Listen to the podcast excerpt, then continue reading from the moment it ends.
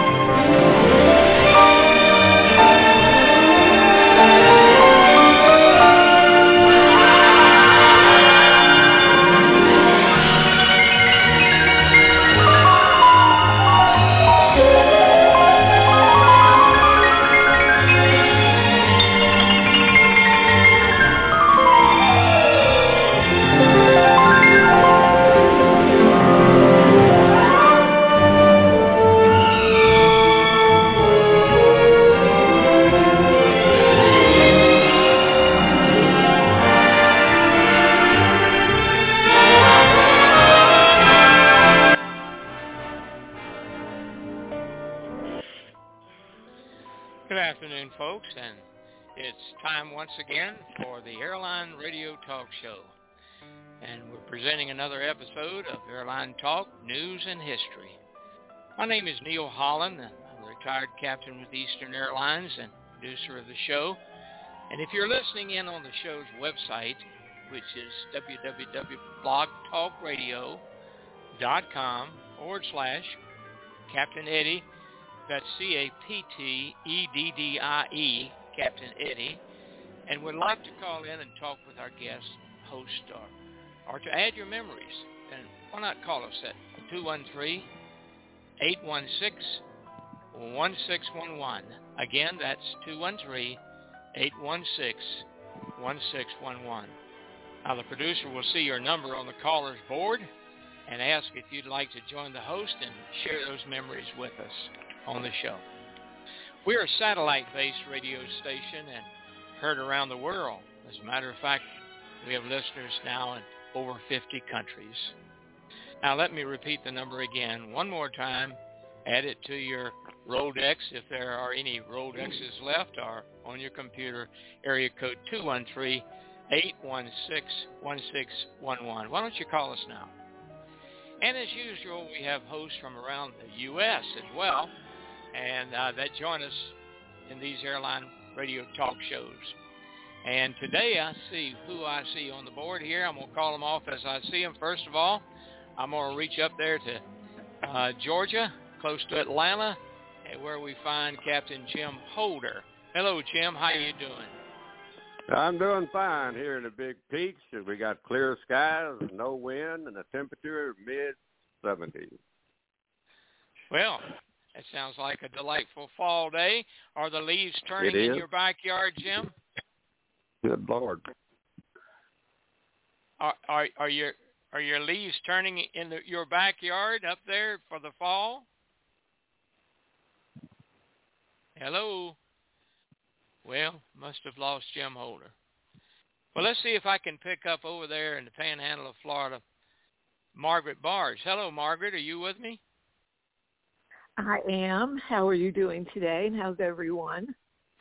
Scared me there for a Um, minute. I thought I'd lost everybody here on the board, but but Margaret, tell us what's going on over there in Pace, Florida, way up there in the Panhandle near Pensacola, Florida, where I used to live.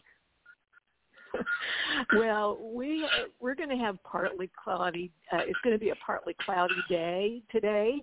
Uh, it will reach about 86 degrees, and the sun really won't come out uh, brightly until about 5 p.m. this evening. And I think Luann wants to say something to you as well, and to everybody. Hey, Captain Neil. Hey, everybody. This is Luann. I'm just going to add a ditto to Margaret's weather forecast, and I'm going to wish everybody a happy day. okay. Well, maybe we can hear more from you, Luann, during the show. I hope. I'm sure you will. Okay. All right. Now let's see. Let's go on up to Canada, where our favorite host is from our Canadian host, Brenda Chabot, lives in the Toronto area. Hello, Brenda. Tell me it's not snow on the ground up there. no, it's not snow, but it's lovely and fresh. It's 49 degrees and a little little cloudy, but yeah, it's nice. I, I love the cooler weather. Oh yeah, So all's I do well. too. Yeah. and yes, our leaves are turning. Some of them are Oh. just beautiful. Yeah, that's right. The Late September, October. Uh Yeah. yeah, that's right. Yeah. They move on down Yeah. to Georgia and the mountains up uh, in the North Georgia area. It's beautiful. We don't get that Uh. colorful season. That's what I miss about not living, you know, in the northern climes, as they would say. Yeah. But uh it is beautiful this time of year. Yeah, sure. Uh, are you close to any forested area, Brenda? Yeah, very much so. Um, I'm, you know, about an hour north of Toronto, up in what's called the Caledon Hills, Oh, and we have uh It's very treed. It's um, mostly country. It's beautiful. So yeah, there's a lot. It's, yeah. I love wonderful. it. Well, let's go on down to cactus country. Well, I don't know about cactus in in Jim Harris's backyard. Hello, Captain Jim Harris. How you doing? Oh, I'm here. It's another fine day. I got a clear blue sky, a light breeze. At the moment, it's it's 80 degrees or so. We have a high of about 90. wow. Typical for this time of year. Yeah. 90 degrees. Ooh, ooh, I'm glad we Yeah. shed that temperature here last week and Well. we did. Yeah. Yep, it's um, it's all right. It's better than a 100. Tell me how close are you close to yeah. Tell me how close are you to the desert area? You're you're close to Austin, aren't you? And and, and what's the yeah, little I'm, I'm about name? I'm about 15 miles uh, due west of Austin, in, in so-called Okay. hill country. A lot Yeah. of rolling hills. It's very nice. Yeah.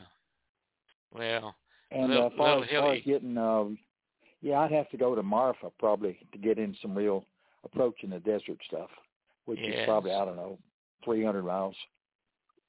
yeah. A Seeing those way. traffic, I call them traffic cop plants that uh, stand straight Oh. and tall and have their hands stuck up in the air. You know. Oh yeah, yep. prickly. Is that called? Prickly, Hey, yeah. yeah, that's is that called uh is that called fee grabbing? yeah, yes. I don't know. and, and and I see another uh area code here, and uh, area code six zero two. I know I know who it is, but I'm gonna uh, open the microphone. Hello, area code six zero two. Hello, area code six zero two. Wonder I where have that six is. Who is Hello? who is this? This is Louise. Louise. Listen, I've never listened to your podcast before, um, but I'm interested, so that's why I'm here. And I been, was an airline employee for more years than I could count. Well, if you're interested, would you would you mind taking over the show because it wouldn't take much to get me out of here. I, I'm not We ready for that. initially all the but uh, we have a good time here, Louise. Thank you so much for calling in. I think I saw your Facebook comment. Thank you so much. Sure. Appreciate it. And um, but uh, we do have people listening to us around the world, and uh, uh, not certain how they translate our uh, our English, uh, especially Luann's English, into an understandable Especially. language. I speak just as plainly as anybody else on the planet. I don't understand any problems with it. okay. Well, you say so. I think I understood what you just said. All right. Very good. Okay, you know we don't really have a, a a topic today, so some of the things that have happened this past week, uh, especially uh, the loss of uh, two people, uh, one that uh, I used to fly with, and the other I used to love to listen to her songs, and of course we're talking about the great Loretta Lynn, and I'm going to play her uh, theme song, the one that she wrote about her life. I guess it was cap, uh, uh, pretty much right out of her real life, coal miner's daughter. Here it is.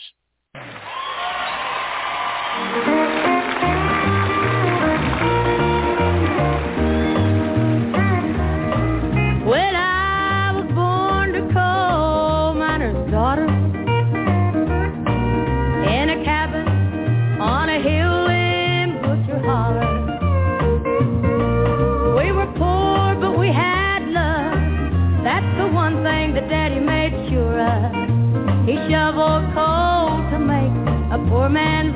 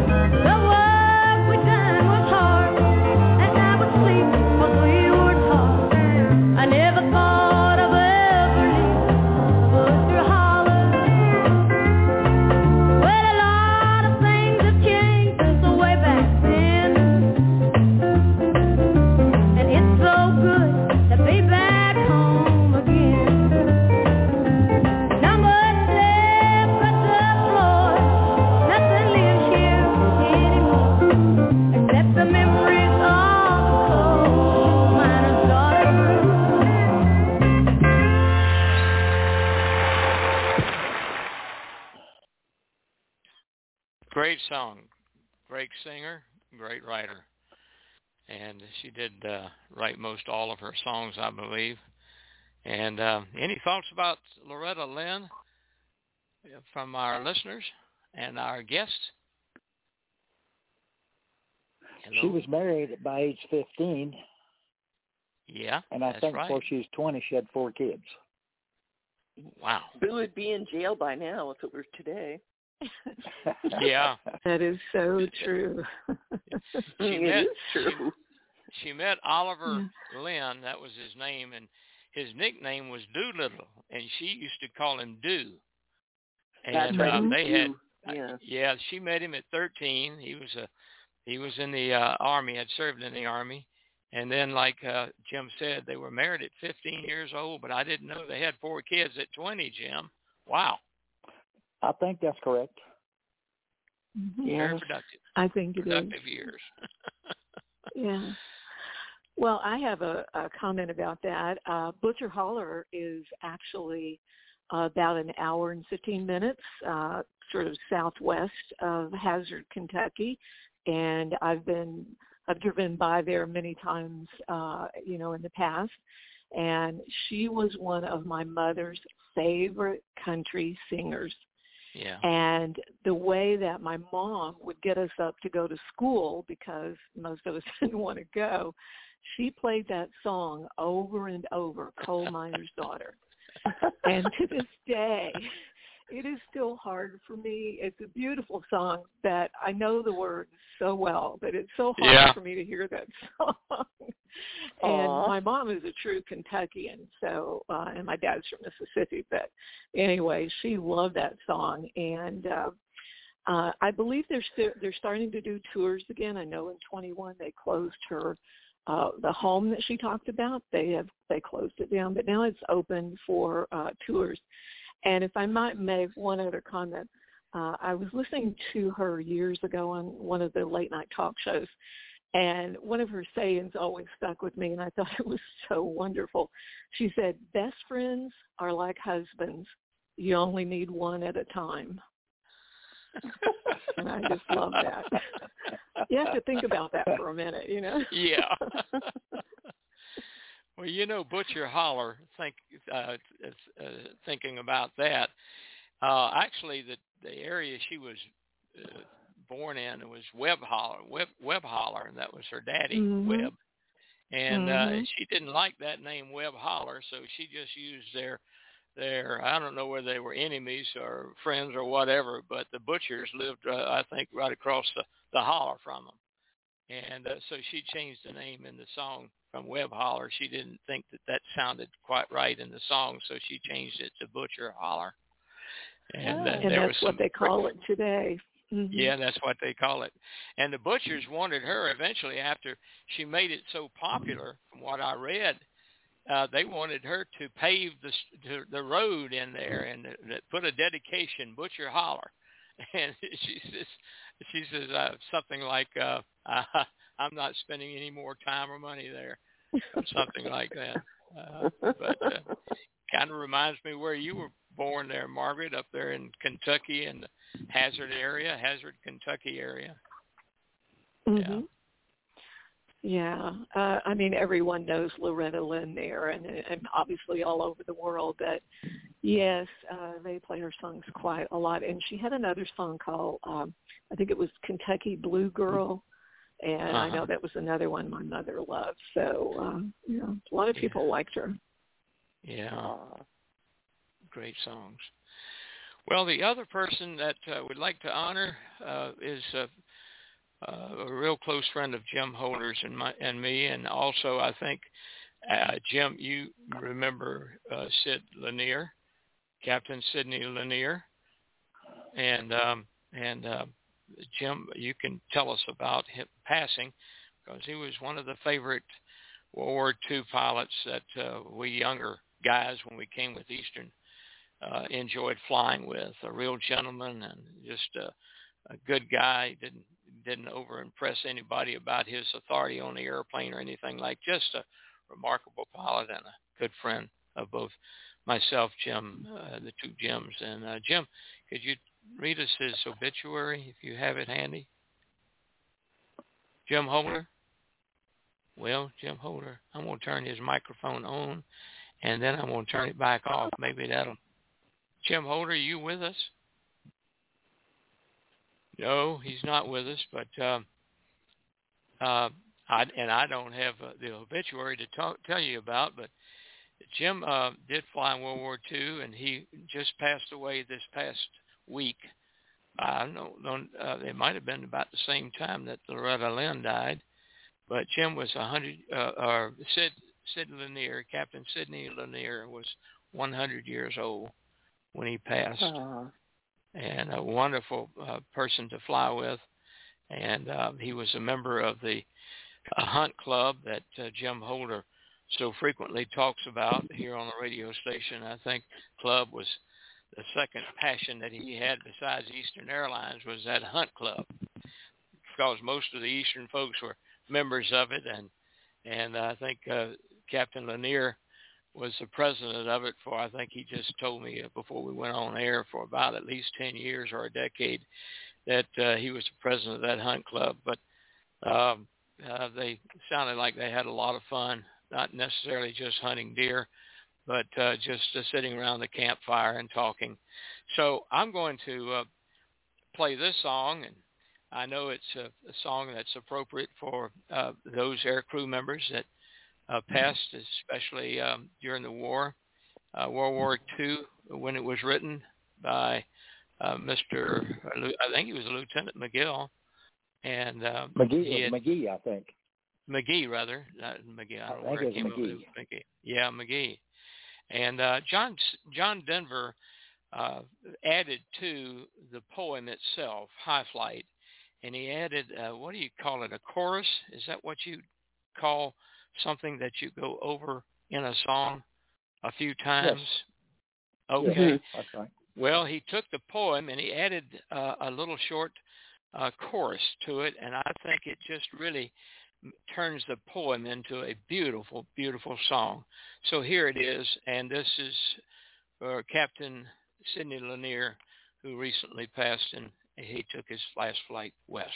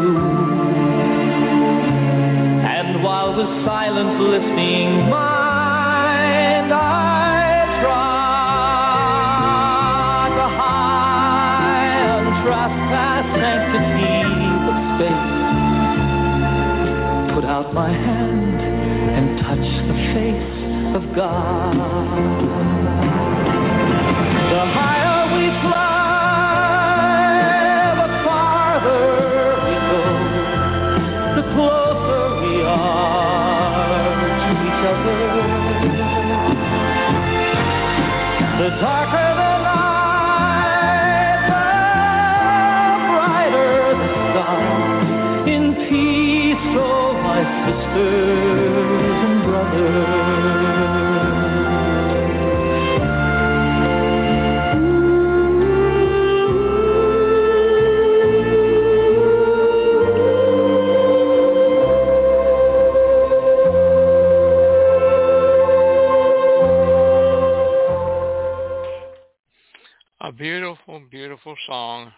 Great, singer. And uh, I think that chorus really set that poem into a wonderful song. Jim Holder, are you back with us? Yes, I had to think I was muted, wasn't I? No, you weren't muted. You just all of a sudden stopped in mid conversation. so I did. yes, you did. well, uh, I can't believe that. Uh, I do want to talk about Ted Lanier. Can we go back to there? Yes, you can, and it'd be great if you could give us his obituary. Yeah. Yes. Uh, well, I never had the per- pleasure of flying with Sid Lanier, but I got to know him quite well at the REPA conventions, the REPA luncheons in Atlanta, our fly-ins, and since 1974 when I joined the Eastern Pilots Hunt Club. He was truly a great friend and all-around good person. Uh, the obituary. Captain Walter Sidney Lanier peacefully passed away on September the 29th at his home on Lake Spivey in Jonesboro, that's Georgia. He was born December the 23rd, 1921 in Valdosta, Georgia, and attended Valdosta High School. He was in the U.S. Army Air Force from 1942 to 1946 and was part of the Ferry Command with the Asiatic Pacific, the China, Burma, India, and during World War II, where he received the air medal. Air medal. After the war, he joined Eastern Airlines in 1946 and retired as a captain after 36 years. He retired as a lieutenant colonel from the United States Air Force at Fort McPherson, and he married his beautiful bride. You, you knew Neil, and I did too, Sarah Louise Goins on September the 15th, 1948.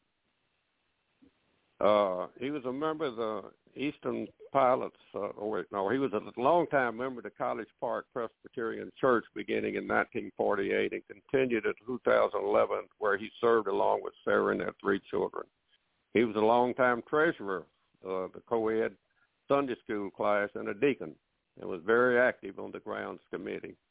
He also assisted Sarah in decorating the church for Thanksgiving and Christmas with a beautiful altar displays. Sid always had his faith and love in the Lord. He was a member of the Retired Eastern Pilots Association, a founding member of the Eastern Airlines Hunt Club in 1967, where he continued to participate until he was 98 years old.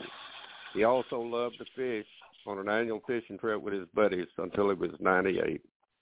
Sid was a hiker, vivid hiker, having hiked five, 1,400, 14, uh, I guess that's the miles in Colorado and miles of the Appalachian Trail. He loved watching his beloved baseball Falcons and college football. He loved tending his gardens and yard and traveling around the world thanks to the Air Force. A graveside service will be held on October the 13th, that's this coming Thursday at 10 a.m. in College Park, Georgia. Pastor James Woodward of First Presbyterian Church will officiate. And at 12 noon, it's, it's, he actually requested that his son Gary, Captain Gary Lanier, that he had the graveside service first, and then they wanted to have a sanctuary in the sanctuary of the church at 12 noon in Jonesboro, Georgia. In lieu of flowers, donations may be made to the First Presbyterian Church of Jonesboro. He was a great guy, great club member. We truly miss him. Yes, we do. Yes, we do. Thank uh, you, Jim. Uh, Neil, and, if I uh, may, I just Yes, Jim. sorry, uh, I ahead, just Brenda. looked up um, McGee, who wrote uh, John Gillespie Magee, who wrote Yeah. High Flight, and uh, he wrote it apparently very shortly before he was killed in an accidental mid-air collision over England in Right. 1941. And apparently on his gravestone is the first line and the last line of the poem. And uh, I think he was just 19, and he was in the uh, Royal Canadian Air Force. That's right. Um, yeah, amazing. I didn't know that. It's such a beautiful song, and he was so young. yeah. Yeah, you Yeah. know, Neil, I've been I've been asked to speak at many uh, Eastern Pilots uh, funeral services, and I generally almost always conclude with reading the High Flight, and Yeah. it, uh, Aw. It's a tough thing to do, especially if it's somebody you knew real well. Good for Yes. you to do that.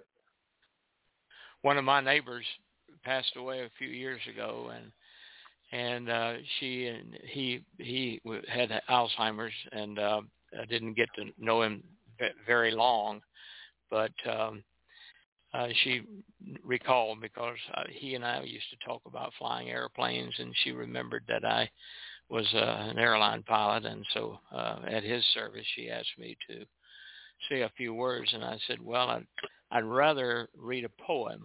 And uh, the church Aw. was uh, was uh, was pretty well attended by most of uh, our neighborhood and others that knew the the two. And uh, and then I asked the um, the person that ran the the songs and so forth that play in the church if they could put John Denver's uh, song on. And I think everybody in that uh, church was crying at the end of that. Mhm. But Yeah. it is a it is a beautiful beautiful song Mhm. uh, Yeah. poem. And I think, uh, like I said earlier, the higher we fly, the further we we go. That was the chorus that uh, Denver added to that poem. Uh, And um, so, beautiful. well, yeah. Now, on a, a smilier side, I'd like to talk about what Jim Harris brought up to me. He calls me a lot during the week, and I don't think Jim's got much to do except sit under a tree and drink a beer or whatever. But when when, when he when he's doing that, he's he said, "I think I'm gonna call either oh Jim Holder or or, or Neil." And so we got to talking as we sometimes do most most of the week. I'm telling stories on you, Jim Harris. So, Go uh, ahead. but but at any rate, uh, he he said, you know what was fun back in the old days was to uh, to uh, remember those cartoon uh, comic strips, the comic strips. And I said, well, which one were you talking about? And he brought up specifically Smiling Jack Martin. Do you guys remember Smiling Jack Martin? Wasn't that a yeah? It's Smiling Jack. Yeah. Smiling Jack, yeah, Smiling Jack. By, uh, okay, Jim Harris, who wrote it, or who? I don't think he Um, drew it. Maybe he did draw it. Yeah, I think he That did was- both. I, I don't. I'm not sure what his name is. I looked it up a while ago, and I can't remember what his name was. It was- I Zach think it was- Mosley. Zach Mosley. Okay, thank yeah, you. that's right. That's right. Zach Mosley wrote it, and he he lived down here uh on the east coast of Florida. I think somewhere around the Daytona, a little bit south of Daytona. Um, and I think he died there. But uh, boy, that comic strip was around for a long, long time.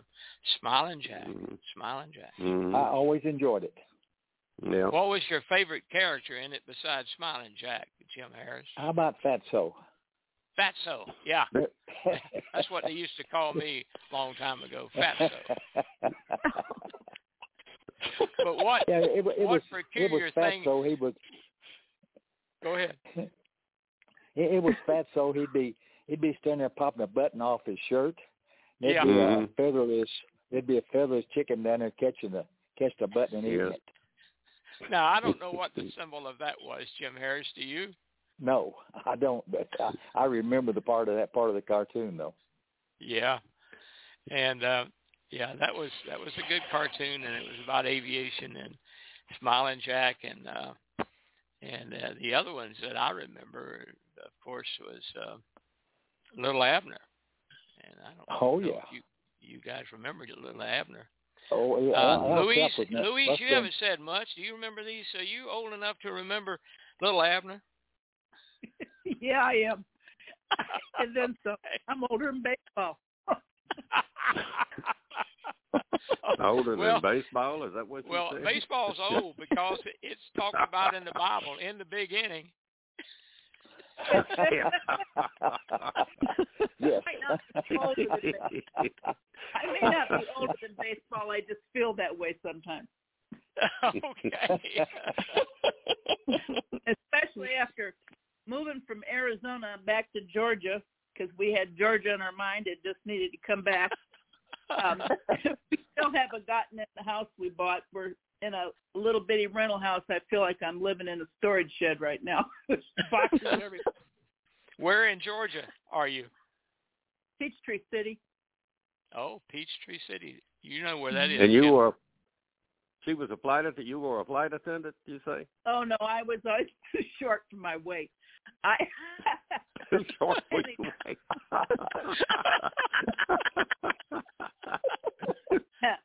I manage call centers, and then when I was at um, ValueJet. I was my left is uh, the vice president of people. Oh wow, wow, Wow. A value jet, yeah, yeah. A, a good, a good friend of ours uh, was the principal operating inspector for ValueJet when it uh, got Oh. its certification as an airline, and his name was Bob Bruce. It And, uh, was. You're true. It was Bob Mhm. Bruce, yeah. I went in there. I was Mhm. starting trying to start an airline up in Pittsburgh, and I went in to see my good friend Bob Bruce with the FAA, and uh, I was telling him what I was going to try to do up in Pittsburgh, start this airline called Air Train, not Air Tran, but Air Train. And he Mhm. said, "Hmm." He said, "Well, I'm doing one now," and he says it's called ValueJet, and I haven't we haven't certified it yet. And I said, "Well, can Mhm. I take a look? Can I take a look at the application?" He said, "I can't do that."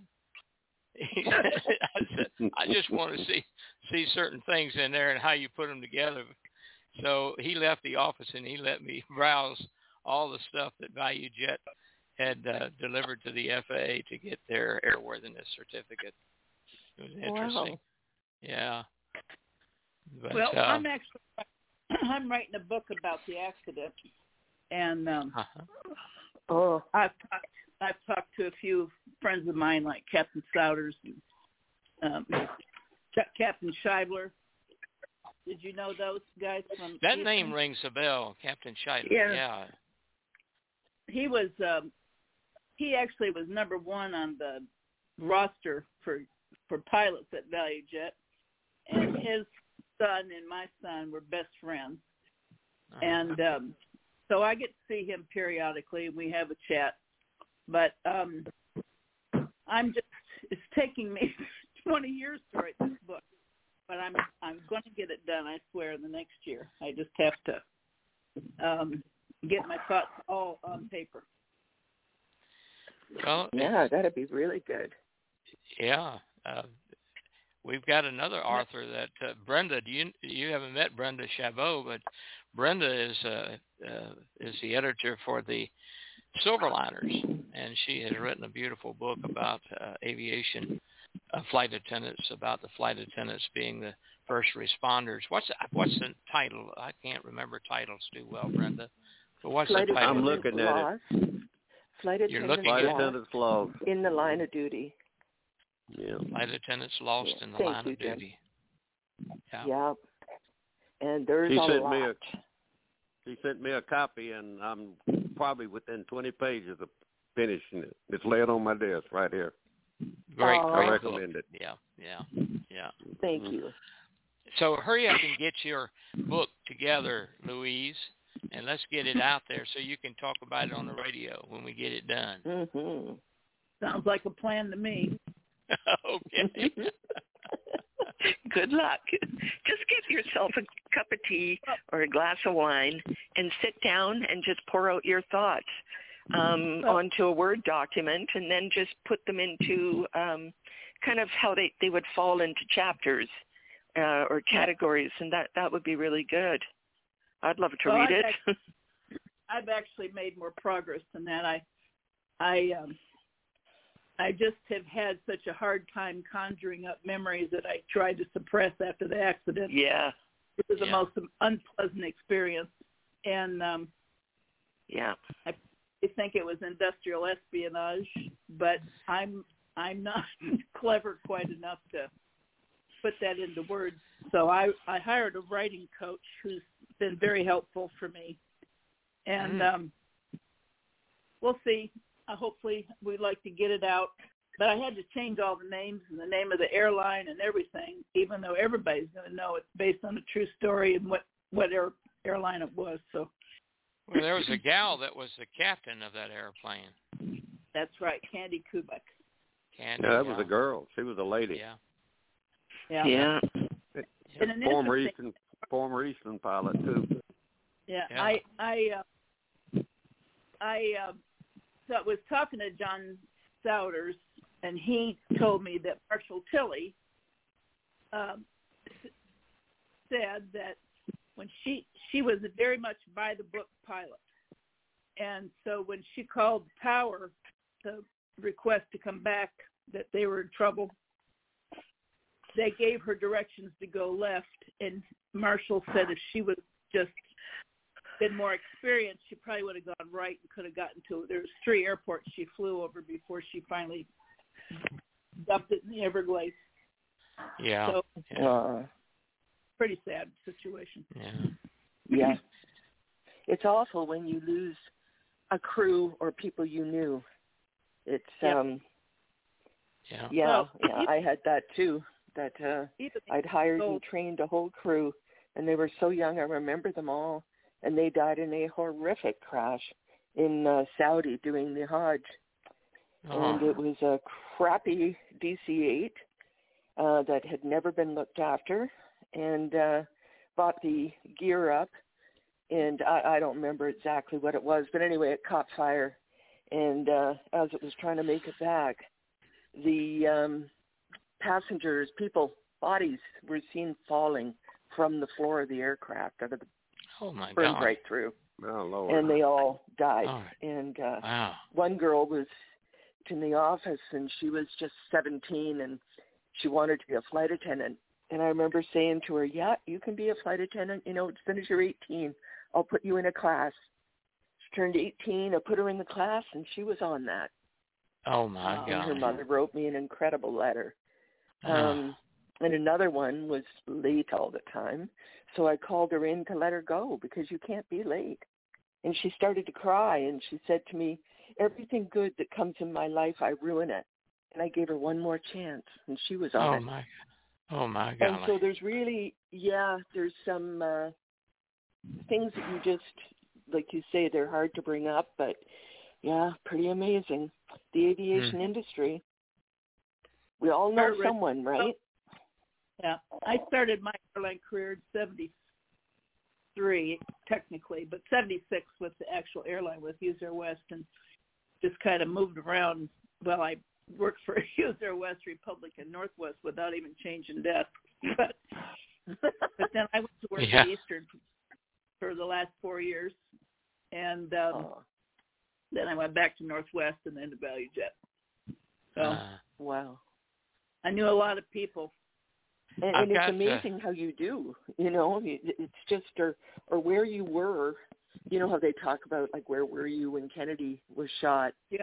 Well, it's Yep. those things that I can remember where I was with everything. When Eastern L-1011 went down, when the Swissair went down over Yeah. Nova Scotia or the ocean there, all those things, you know, you just, if you're airline or if you flew, boy, you know exactly what they were Yep. thinking and feeling and even smelling. Yep. I'm glad you brought that up, Brenda. I remember so many times that uh, there was an accident. I remember the Northwest went down uh, on departure out of Miami when I was in ground school. I was just hired with Eastern, and Aw. uh, some of those things that uh, they they're stuck to your mind for the rest of your life. Yep. Yeah, and you just feel horrified. You know, you hear about it like that ValueJet to me is just horrific. Uh, Yeah. you know, that's something else. That's a very kind of almost a unique one, you know. Yeah. I mean, they're all unique, but nonetheless, I- no, I'll I want to know when that book comes out. Well, I'll get let you know, but I, I think it's going to be at least a year. yeah. I'm, we, Yeah. We've got the whole thing crafted. What I'm doing now is I'm filling in the blanks, and that's why I started talking to a few captains that I knew and other people Yeah. I want to give it to beef it up a little bit. I don't want it just to be an emotional book. I want it to have some factual stuff in it too. So yeah. that's the part I Wow. Let I've Neil got know. I've got uh, you bet, you bet, and and you'll be up. Uh, we'll be talking about it and promo- promoting it on the uh, on the uh, radio show and on our website. I've got area code seven six zero popped in, and I don't know where that is. Area code seven six zero. Hey, Neil. This is Janie Hughes. I'm actually in Central Florida, uh, doing uh, very well after the hurricane came through. Very blessed, and sitting here listening to the stories. And I just uh, value Jet, AirTran. I had already left Eastern by then, but I followed, I continued to follow because I had so many girlfriends that continued to fly. Now I'm curious and I want to know who this interesting lady is that is getting ready to release a book next year, which is going to be written in fictitious names to protect the innocent. Um, now, who are you? well, my name is Louise Laughlin, and um, I just we you know when you say where were you? Well when we had when it happened all of the vice presidents directors many managers were all building a habitat house that Lewis Jordan paid for in full and he was our president. He was grateful for how he'd been blessed and so he was giving back. And we didn't have cell phones back then. He was the only person i knew that had a cell phone and all of our pagers off at once with to call operations with a 911, and we all knew, Yes, but hoped it wasn't as bad as we thought. We kind of gathered around Lewis's car while he talked, and he says, "We've lost a plane," and we just Mm. stopped doing what we were doing. Our my spouse stayed, and some other people stayed, and uh, the rest of us went to the office. This was like two in the afternoon ish, and we uh, when they found out that I couldn't nail a, hammer a nail in straight, they put me in charge of landscaping. So that was a good move on their part. But um we went to the office and I didn't get home that night till three in the morning and then turned right around and was back at seven. And um my my days were like that, fourteen hour days for the next six or eight weeks. I finally took one day off, but um it, the whole thing was hard. We felt like we were building a utopian airline. That's how good it felt. And I knew people at ValueJet that I had known at Eastern and at Northwest, and it was just a good conglomeration of of uh, experienced air, airline people, and uh, it was just hard to leave. Hmm. But Yeah. Have you ever written a tribute page uh, in the Silverliner magazine to all of your fellow workers that started ValueJet? No. Um, I when we had our reunion um, that I was in charge of a couple years ago, um, I told some people then that I was writing a book, and I put it on our Facebook page that I'm doing it. But you know, it's taken me so long that I hate to get. I'd rather do something like that when I'm close to being finished. Right. Well, Yeah, certainly now- you don't want to distract yourself. Absolutely. Yeah. Louise, you do have a Facebook page. What's the name of it? Well, it's the ValueJet employees that I put it on, and Okay. my my Facebook page is just my name, Louise Walters Laughlin, Okay. and so I don't put anything about that now. yeah. I wrote another book, a memoir about my husband, and um I used to put that on my Facebook page. But Okay. anyway, it's uh, Uh, I got a caller from 908, 908. You know, uh, why do people pronounce a zero O? That always puzzled me, and I do it so many. I think it's a Southern thing. 908 It is. or 908. Who's calling from 908? Sharon Who? Moore. Shannon Sharon Moore. Moore. Yeah, Sharon. Sharon. Yes. How are you? I'm good. I'm sitting here doing some work, and I just realized the time. Um, I'm doing okay. I'm down here in Florida helping my son out. I hope he wasn't in Sharon. Hi. the, he's he wasn't in Fort Lo- Fort Myers, was he, Sharon? no, we're over here in Lake Worth on the East Coast. Oh, okay. You're on the East Coast, good. Yeah, and that's uh, another tragedy, uh, uh, tragic uh, event that happened.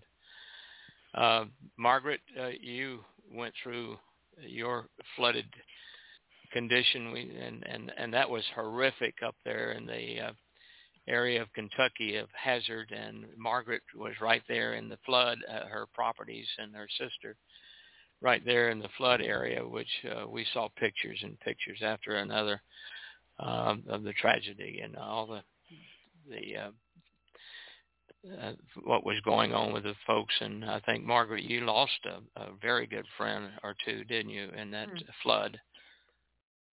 Uh, yes, Mm. I I lost uh, my first cousin um, Anne, and actually NBC News did something about the quilts that she made uh, because Uh-huh. one of these one of the people uh, volunteers uh, helping to clean up the house, and unfortunately she drowned in her house.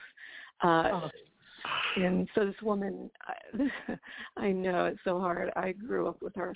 But anyway uh she uh this volunteer cleaned up the quilts i'll make this short and nbc news ran and they called her uh her we called her gilly her gillian's quilt so we thought that was a very nice tribute to her Yeah, it was. and then yeah. I lost a good friend of mine from kindergarten who was like my brother.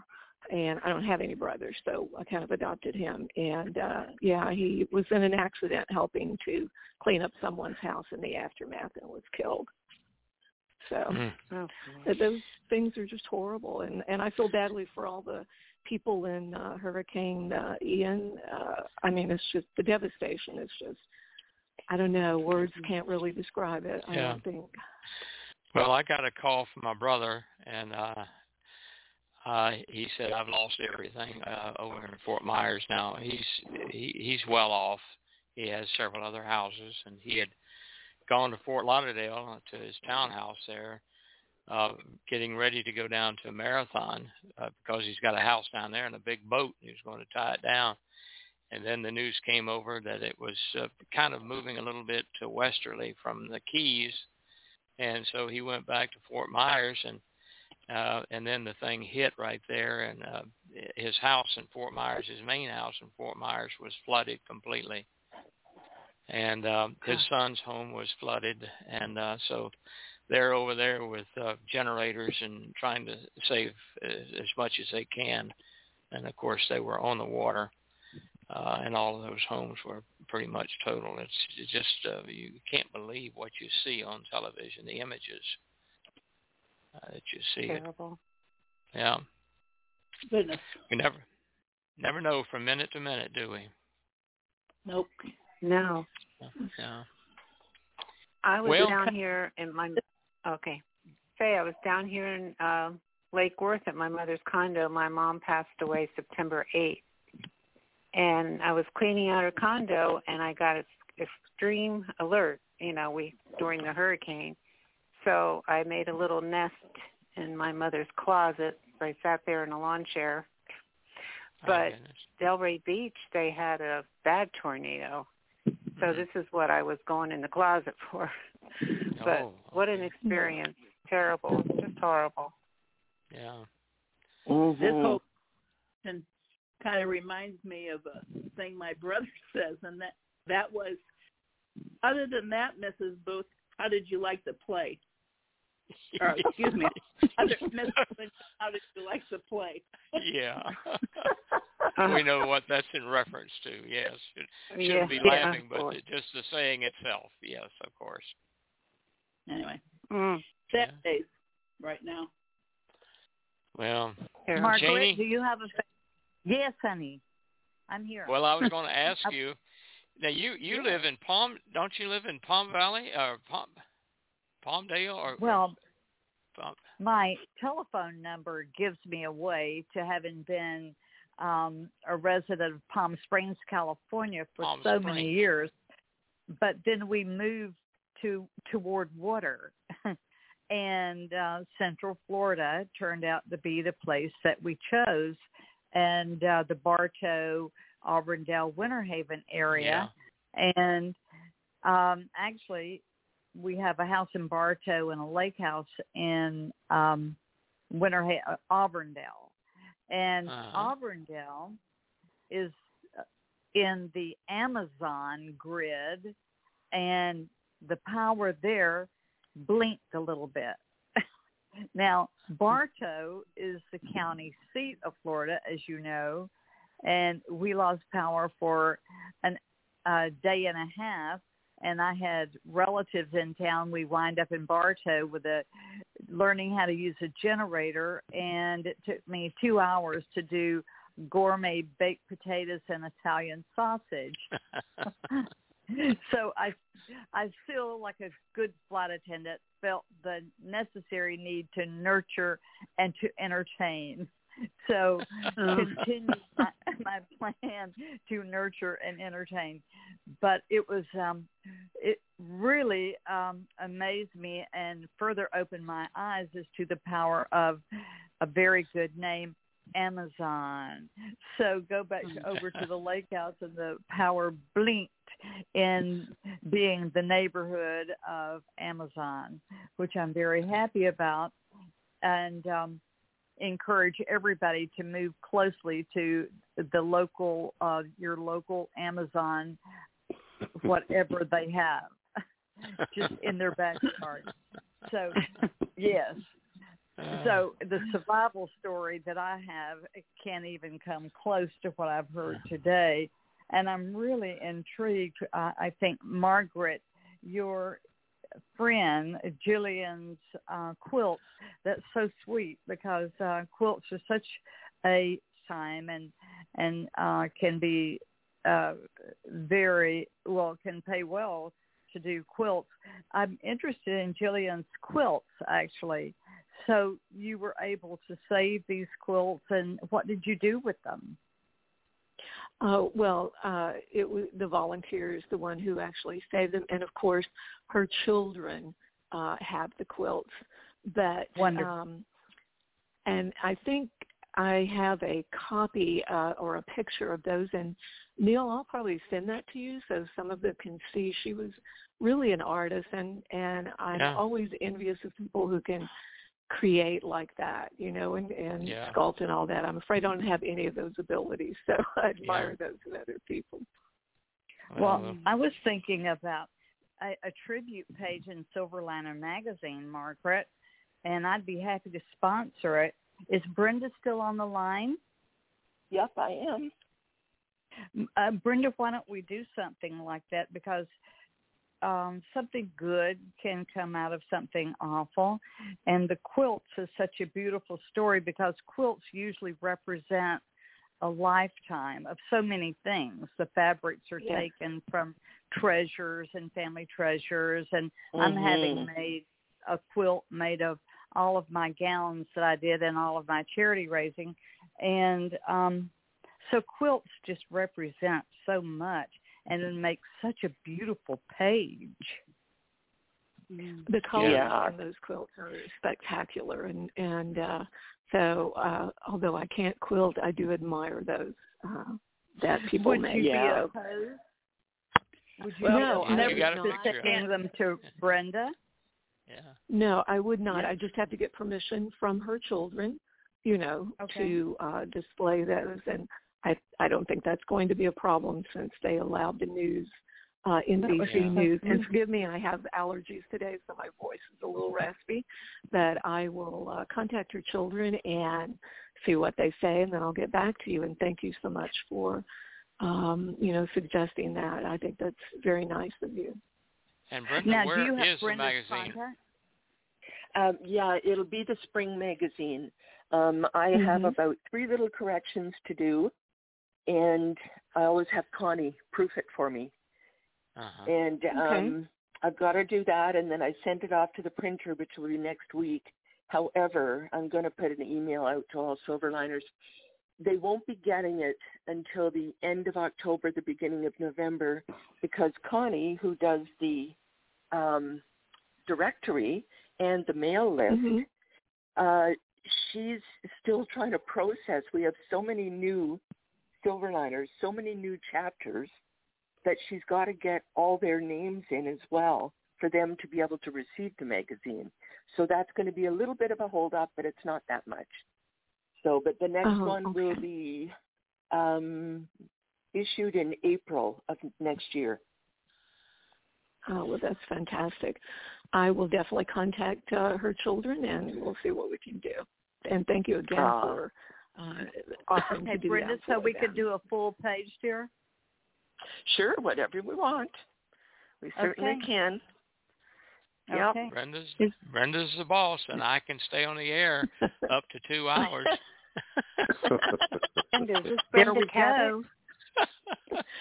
Yeah, oh, well, you you threatened- don't want to stay on. You threatened to fire me when I Oh, when no. I forgot about No, the no. show that day. No, Oh, you were uh, going to reduce my pay. Uh, yeah, well, I yeah, I tried to Yeah, do that from all zero to minus. Yeah. He yeah, did. zero That's minus. true, yeah. Neil. You did. You well, there's another say, th- there's another side to zero. Yeah. oh Neil, dear. this is Luanne. Can I interrupt Luanne. just a minute? yeah, you please know, do. if you, you shouldn't say you have two hours because you know Luanne's going to tell you a story or something. So. Yeah. and I was hoping Jim Holder would get in there and grab a story or two. Well, I don't. it, it, Well, I'm good till three thirty. because That's when the Georgia game starts. okay. Oh, oh. oh, that's when For Kentucky Auburn. plays South Carolina football. I'll be ready for that one. I could listen to Jim Holder forever. I love your accent. Doesn't he have a My great what? voice? yeah, am I flirting or what, eh? Yeah, he has a great voice. I love his voice. He does. I like yeah. uh, Jim Harris. well, say voice. something Jim nice Harris about Jim me- Harris and myself, please. I am. I am. I was just. This is Margaret. I was just saying. I really like Jim Harris's voice because he reminds me of this kid that I knew in high school who used to pinch my arm all the time, every day, and I was so shy. And he has that little boyish, mischievous voice. And I really Yeah, he like does. Jim Harris, so that's a compliment. Don't you think he has that little mischievous voice? Yeah. Yeah, I do. I do. Jim, are you listening to this? I am. I am. I'm from, I'm from Tennessee, y'all. That's why I sound funny. Well, I'm from Kentucky, so that's why I know you Tennessee boys and Kentucky boys. And Neil, of course, our illustrious leader. You have the most, and I'll say this like my dad, not like my dad would say, but in his Mississippi voice. Oh, Captain Neil, you just have the most romantic, sexy voice I've ever known. I can't wait to hear the next EAL broadcast show. All right, it's time You to laugh a lot, Gil, and that is nice. Well, thank you very much, guys. It's time to land the airplane. It's an hour is over. But No, uh, I'm, this is getting good. I think we y'all, you need to keep talking about this. Yeah, a special double trouble up episode. Well, I Oh. appreciate you listening in. It Louise- was great fun. Louise, you think you might tune us tune us in again? I think sounds like a fun group to me. Yeah, well, we welcome you, uh, you and uh, Excellent. Janie. We got we got to have you on more often, and we I talk about it. that. I'm gonna I got your number, so I'm gonna call you. you call me because I have got a very big question to ask you. You know, uh, on Two and a Half Men, Charlie's character mom is named Taylor Holland. And with that voice of yours, you must be related to Taylor Hall- Holland, who plays Charlie's mom, the sexy redhead. hmm It's a compliment, Neil. I can see that. Well, it is. Yes, it is. I appreciate that. Yeah.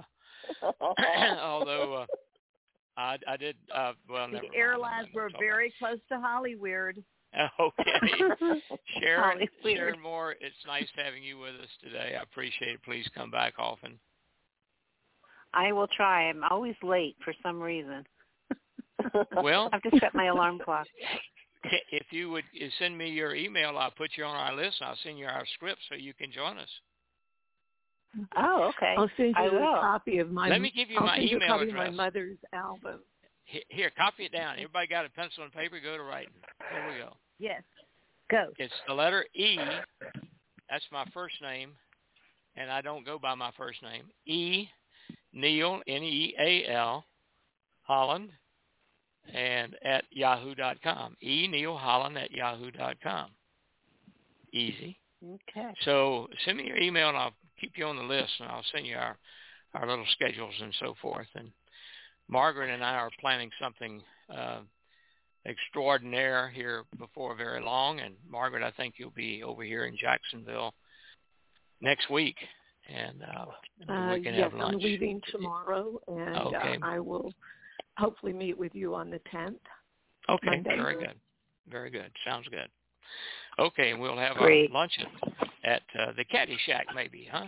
That's where I took Mm-hmm. Connie Connie Harrigan uh, over to Caddy Shack when Aw. she came to town. Yeah, Oh, I remember the Caddy Shack. Yes. yeah, good having Aw. lunch there with it, she and her friends. That sounds nice.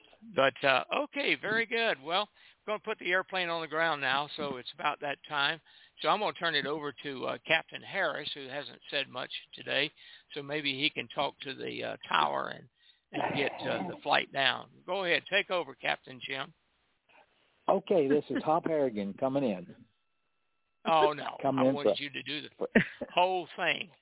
San Antonio Tower. Can't you read? No, I, I'm, I'm I don't have my computer, my computer in front of me. Oh, okay. Well, it would So it would go read. something like this, Jim. Uh, San Antonio Tower. This is Arts. Arts. Hey, that's pretty good. Uh, airline radio talk show. Arts flight 67. We got you in sight, and then the tower said, "Roger, Art 67. You're cleared to land. Runway 13 right. Wind is 140 degrees at 10 knots." And then you would You're say, to remember that? Roger, San Antonio, Arch 57, 67, clear to land runway 13 right. And then you would say what I think you were trying to say, and it was like this. Ceiling 1200, all clear. Okay, this is Hop Harrigan coming in.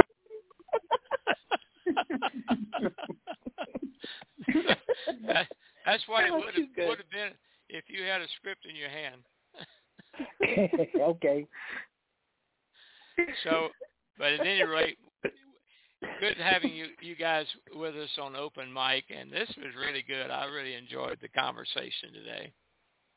And uh, Oh, Incredible. airline people will talk forever. I know it. Yeah, Mhm. yeah. One of these About days, incredible thing. there you go. All right. Well, we'll we've got an incredible singer in, in one Merle Haggard, and um, Oh. we missed his talents. And uh, well, he will sing us out of here on our uh, sign-off music, which is a beautiful song he wrote while he was sitting in probably first class in a jetliner, and looking out the window, he saw another airplane, and the sun was shining on its wings. So he titled it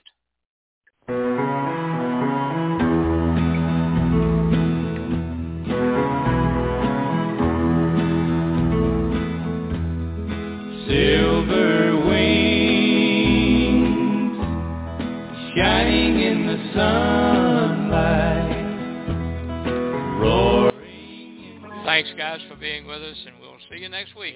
The creeks don't rise. Thank you, Neil. Thanks, everybody. Thanks. Okay. Yeah. Bye-bye. and leaving me lonely silver wings slowly fading out of sight don't leave me I cry don't take that airplane ride but you locked me out of your mind and left me standing here behind.